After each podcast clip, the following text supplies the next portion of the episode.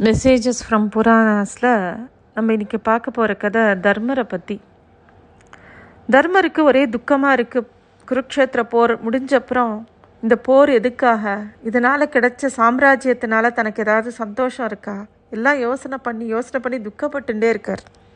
என்னதான் ஹஸ்தினாபுரத்துக்கே ராஜாவாக இருந்தாலும் பெரிய ராஜ்யம் தன் கையில் இருந்தால் கூட அவர் மனசில் ஒரு சந்தோஷம் இல்லை. பஞ்ச பாண்டவர்களில் மித்தவா எல்லாரும் எவ்வளோ எடுத்து சொல்லியும் அவருக்கு அந்த துக்கம் போகலை. அவர் அப்படியே ரொம்ப வருத்தத்திலேயே இருக்கார். அவர் எல்லாத்தையும் நினச்சி நினச்சி பார்த்து துக்கப்பட்டுட்டே இருக்கார். அப்போ ஒரு நாள் கிருஷ்ணர் அங்கே வரார். கிருஷ்ணர் வந்து தர்மரோட துக்கத்தை பார்த்து ஒன்றும் சொல்லலை பேசாமல் கவனிக்கிறார். கிருஷ்ணர் என்ன சொல்ல போகிறாருன்னு ஆவலோட தர்மரும் காத்துட்டுருக்கார் அப்போ கிருஷ்ணர் சொல்கிறார் வா நம்ம போய் நம்ம பிதாமகர் பீஷ்மரை பார்க்கலாம் அப்படின்னு கேட்குறார் பீஷ்மரை அப்போ அம்பு படுக்கையில் இருக்கார். பீஷ்மரை பார்க்கலான்னு சொன்ன உடனே தர்மருக்கு ரொம்ப சந்தோஷமாக இருக்குது கிளம்பி போகிறார் அப்படி அர்ஜுனனுக்கு அவ்வளோ விஷயங்களை சொல்லி கொடுத்த கிருஷ்ணர் எந்த ஒரு வார்த்தையும் தர்மருக்கு சொல்லலை. வா நம்ம போய் பீஷ்மரை பார்க்கலான்னு மட்டும்தான் சொல்கிறார் அங்கே பீஷ்மரை பார்த்த உடனே பீஷ்மர் அம்பு படுக்கையில் இருக்கார். பீஷ்மரை போய் நமஸ்காரம் பண்ணுறா கிருஷ்ணர் வந்து தர்மருக்கு பீஷ்மர் வந்து ராஜ்ய பரிபாலனம் பற்றியும் எல்லா விஷயங்களை பற்றியும் உபதேசம் பண்ணணும் அப்படின்னு வேண்டிக்கிறார். பீஷ்மரும் ரொம்ப சந்தோஷமாக எல்லா விஷயத்தையும் எடுத்து சொல்கிறார் எப்படி ராஜ்ய பரிபாலனம் பண்ணணும்? ஏன்னா பீஷ்மர் வந்து ஒரு பரம ஞானி. அவருக்கு தெரியாத விஷயமே கிடையாது. அவர் இப்பேற்பட்ட குரு வம்சத்துக்காக தன்னோட வாழ்க்கையே தியாகம் பண்ணியிருக்கார். அதனால் அவர் வந்து எப்பேற்பட்ட ஞானி அவருக்கு இருக்கக்கூடிய அனுபவங்கள் என்ன அதனால் அவர் வாயால் தான் உபதேசம் நடக்கணும்னு கிருஷ்ணர் அங்கே நினைக்கிறார். தர்மருக்கு வேணுங்கிற எல்லா உபதேசத்தையும் பண்ண ஆரம்பிக்கிறார் பீஷ்மர். எப்படி ராஜ்ய பரிபாலனம் பண்ணணும்? எப்படி ஒரு ராஜாவோட லட்சணங்கள் என்ன? அவர் எப்படி இரு நடந்துக்கணும்? எல்லா விஷயத்தையும் சொல்லிகிட்டே வரும்போது ஒரு விஷயம் சொல்கிறார் எப்பயுமே வந்து நம்ம இனத்தவரோட நம்ம சண்டை போடக்கூடாது. ஒத்துமையாக இருக்கணும் அப்படிங்கிற ஒரு வார்த்தையை சொல்கிறார் துரியோதனன் எப்பேற்பட்ட பெரிய தப்பு பண்ணி நான் தெரியுமா? அவன் தன்னோட இனத்தையோடையே சண்டை போட்டான். தன்னோட கூட பிறந்தவா தன்னோட உறவுக்காராலோடையே ஒரு பகையை வளர்த்துன்னான் அதனால்தான் அது அவனுக்கு அழிவுக்கு காரணமாச்சு அப்படிங்கிறத சொல்லிட்டு அதை விளக்குற மாதிரி ஒரு கதையை சொல்ல ஆரம்பிக்கிறார். ரெண்டு புறாக்கள் அப்படியே ஒரு காட்டு வழியாக பறந்துட்டுருக்கு அப்போ கீழே பார்க்கும்போது நெல்மணிகளை பார்க்குது நிறைய நெல்மணிகள் அப்படியே செதறி கிடக்கு. அதை பார்த்த உடனே புறாக்களுக்கு ரொம்ப சந்தோஷமாக இருந்து ஒரு புறா வந்து ஐயோ அங்கே பாரு எவ்வளோ நெல்மணிகள் நம்ம போய் அதை எடுத்துக்கலாம் அப்படின்னு கேட்குறது ரெண்டு பறந்து போய் நெல்மணிகளை சாப்பிட ஆரம்பிக்கிறது. அப்புறம் கொஞ்ச நேரத்தில் தான் அதுங்களுக்கு புரியறது இவ்வளோ நெல்மணிகள் காட்டுக்குள்ளே எப்படி வந்தது? அப்படின்னு ஒரு யோசனை வரும்போது தான் பறக்கணும்னு நினைக்கும் போது அதுங்களோட கால்கள் வந்து ஒரு வலையில் மாட்டின்னு இருக்கிறது சிக்கியிருக்கிறது அப்போ தான் தெரியறது. அது ஒரு வேடன் விரித்த வலை. அதில் வேடன் வந்து என்ன பண்ணியிருக்கான்? ஒரு பெரிய வலையை விரித்து அது மேலே நிறைய நெல்மணிகளை அப்படியே தூவிருக்கான் புறாக்கள் வந்து நெல்மணிகளை மட்டும் பார்த்துட்டு வலையை விட்டுருத்து. இப்போ தான் மாட்டின்ட்டோன்ன உடனே ரெண்டுத்துக்கும் பயம் வந்துடுத்து ஒருத்தருக்கு ஒருத்தர் ஒரு கோபம் வருது. ஒரு புற ஒரு புறா இன்னொரு புறா பார்த்து உனக்கு எங்கே நெல்மணிகளை பார்த்தாலும் எங்கே சாப்பாட்டை பார்த்தாலும் உடனே போய் அங்கே இறங்கிடணும். என்ன ஏதுன்னு நீ பார்க்க மாட்டேன் உன்னால தான் இந்த பிரச்சனை. அப்படின்னு சொல்கிறது ஏன் உன்னால் பசி பொறுக்க முடியாதா? அப்படின்னு கோச்சிக்கிறது. இன்னொரு புறாக்கு இதை கேட்ட உடனே கோபம் வருது. ஏன் எனக்கு மட்டும்தான் பசியா? நீயும் பறந்து வரலையா? உனக்கும் தானே இங்கே பார்த்த உடனே சாப்பிடணும் போல் இருந்தது. என் மேலே மட்டும் சப்பு சொல்கிற அப்படின்னு ரெண்டும் ஒருத்தருக்கு ஒருத்தர் பேச ஆரம்பிச்சது. ரெண்டு பேருக்கும் ரொம்ப கோபம் வருது. அப்புறம் அப்படியே பேச்சு வளர்ந்துட்டே போகிறது இப்படி பயிற்சி வளர்ந்துட்டே போகும்போது திடீர்னு யாரோ நடந்து வர சத்தம் கேட்கறது. அந்த இடத்துக்கு அந்த வேடன் யார் அந்த வலையை விரிச்சானோ அவன் வந்துட்டான். உடனே ரெண்டு புறாக்களும் ஐயோ நம்ம மாட்டின்ட்டோமே இப்போ என்ன பண்ணுறதுன்னு யோசனை பண்ணும்போது ஒரு புறா சொல்கிறது இப்போ கூட ஒன்றும் பிரச்சனை இல்லை. நான் சொல்கிறத கேட்டேன்னாக்கா நம்ம ரெண்டு பேரும் தப்பிக்கிறதுக்கு ஒரு வழி இருக்குது ரெண்டு பேரும் சேர்ந்து நம்மளோட ரெக்கைகளை வேகமாக பறப்போம். அப்போது இந்த வலையோடு சேர்ந்து பறந்து போக முடியும் நம்மளால். இந்த வலை ஒன்றும் பெரிய வலையெல்லாம் இல்லை சின்ன வலை தான். நம்ம பறந்தோம்னாக்கா இதை தூக்கிட முடியும் அப்படின்ன உடனே இன்னொரு புறாக்கு வேறு வழி இல்லை. இப்போ இதோட பேச்சை தான் கேட்டாகணும். சரி அப்படின்னு சொல்லிட்டு ரெண்டும் அப்படியே பறக்கிறது அப்படியே அந்த வலையோடையே பறந்து போகிறது இதை வேடன் பார்த்துட்டே இருக்கான். வேடனுக்கு ரொம்ப ஏமாற்றமாக இருக்குது அதே சமயம் அந்த புறாக்களை ரொம்ப கூர்ந்து பார்க்குறான்.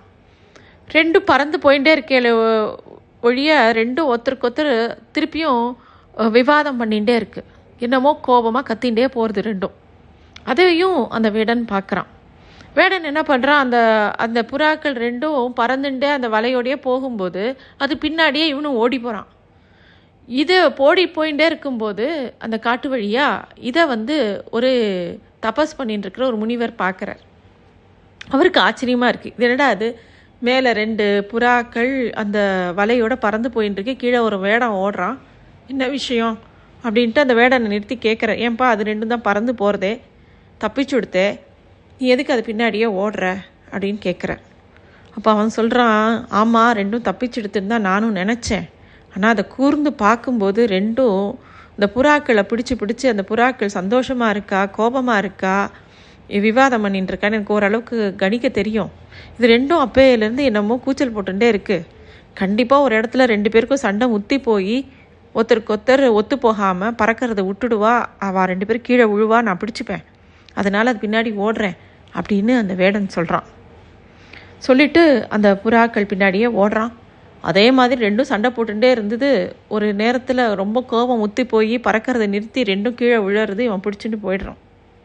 இந்த விஷயத்தை இந்த கதையை பீஷ்மர் சொல்கிறார் அதனால் எப்பயுமே நம்ம இனத்தவரோட ஒத்துமையாக இருக்கணும்ப்பா யாரோடையும் சண்டை போடக்கூடாது அப்படிங்கிற விஷயத்த சொல்கிறார் அப்போ தான் தர்மருக்கு மனசில் இருந்த துக்கம் போகிறது தான் வந்து இந்த போரை ஆரம்பிக்கலை. தான் எவ்வளோ தூரம் விட்டு கொடுக்க முடியுமோ எவ்வளோ தூரம் இந்த போர் நடக்காமல் இருக்க முடியுமோ அந்த அளவுக்கு நம்ம எல்லா விஷயத்துக்கும் பேசினோம். அஞ்சு கிராமம் கொடுத்தா போதும்னு சொன்னோம். ஆனால் துரியோதனன் கேட்கல.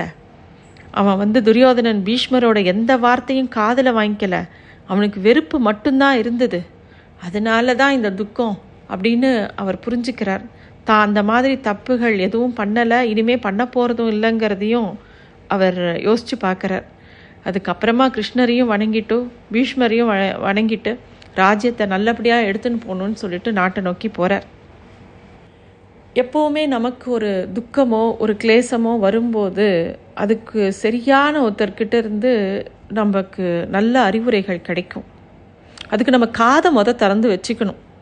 யார் அட்வைஸ் பண்ணாலும் கேட்கணுமா? அப்படிங்கிற கேள்வி நம்ம முன்னாடி நம்ம ஈகோ வந்து நிற்கும் அது கேட்குறது தப்பே கிடையாது. நம்ம ஒரு நல்ல லிசனராக எப்பயுமே இருக்கணும். காது அப்படிங்கிறது ரொம்ப முக்கியமானது.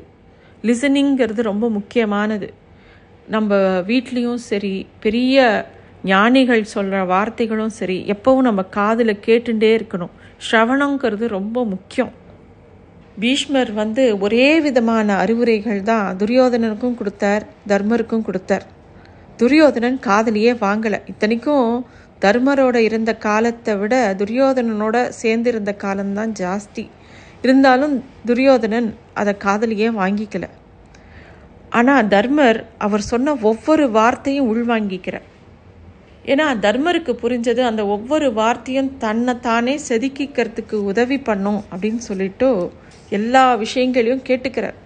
அவர் காட்டில் அப்படியே அஜ்ஞாத வாசத்தில் இருக்கும்போது கூட நிறைய பெரிய மகான்களை பெரிய ரிஷிகளை பார்த்து நிறைய விஷயங்களை கற்றுக்கிறார் எப்பயுமே தான் எப்படி இன்னியை விட இன்னொரு நாள் இன்னொரு பெட்டர் வருஷனாக ஆகணும்னு பார்க்குறார். அதெல்லாம் மனசில் எவ்வளவோ கஷ்டங்கள் இருந்தாலும் இன்னொருத்தரோட வார்த்தைகள் தன்னை எப்படி செதுக்குங்கிறதுல அவர் கவனமாக இருந்தார். பீஷ்மர் தானே போய் துரியோதனனுக்கு எத்தனையோ தடவை அறிவுரை சொல்கிறார் ஆனால் துரியோதனன் கேட்கல. ஆனால் தர்மர் தாம் போய் பீஷ்மரை தேடி போய் அறிவுரைகளை வாங்கிக்கிறார். நம்ம எப்பயுமே தர்மர் மாதிரி தான் இருக்கணும். எங்கே நல்ல விஷயங்கள் இருக்கோ அதை தேடி நம்ம போகணும். ஏன்னா ஒரு தங்கச் சுரங்கங்கிறது எங்கே இருக்குது அப்படிங்கிறத ஒரு தேடல்லையே நம்ம வச்சுக்கணும். அங்கே போய் நம்ம கேட்கும்போது நமக்கு அதோட மதிப்பு தெரியும். நம்மளா போய் கேட்கும்போது இன்னும் நிறைய விஷயங்கள் நமக்கு புரியும். கேட்டல்ங்கிறத ஒரு விஷயமாகவே நம்ம லைஃப்பில் எப்போவுமே வச்சுக்கணும். இன்றைக்கி மெசேஜஸ் ஃப்ரம் புராணாஸில் நம்ம தெரிஞ்சுக்க வேண்டிய விஷயம் எங்கெல்லாம் சான்றோர்கள் இருக்காங்களோ எங்கெல்லாம் பெரியவங்க இருக்காங்களோ எப்பெல்லாம் நமக்கு மன கிளேசங்கள் இருக்கோ இப்போலாம் அவங்கள நோக்கி போய் நல்ல விஷயங்களை சத் சங்கங்கள் சத் விஷயங்களை கேட்டு தெரிஞ்சுக்கணும். அதை நம்ம எவ்வளோ தூரம் நம்ம லைஃப்பில் அப்ளை பண்ண முடியும்னு பார்த்து அப்ளை பண்ணும்போது இன்னும் லைஃப் ரொம்ப ஸ்மூத்தாக போகும். தேங்க்யூ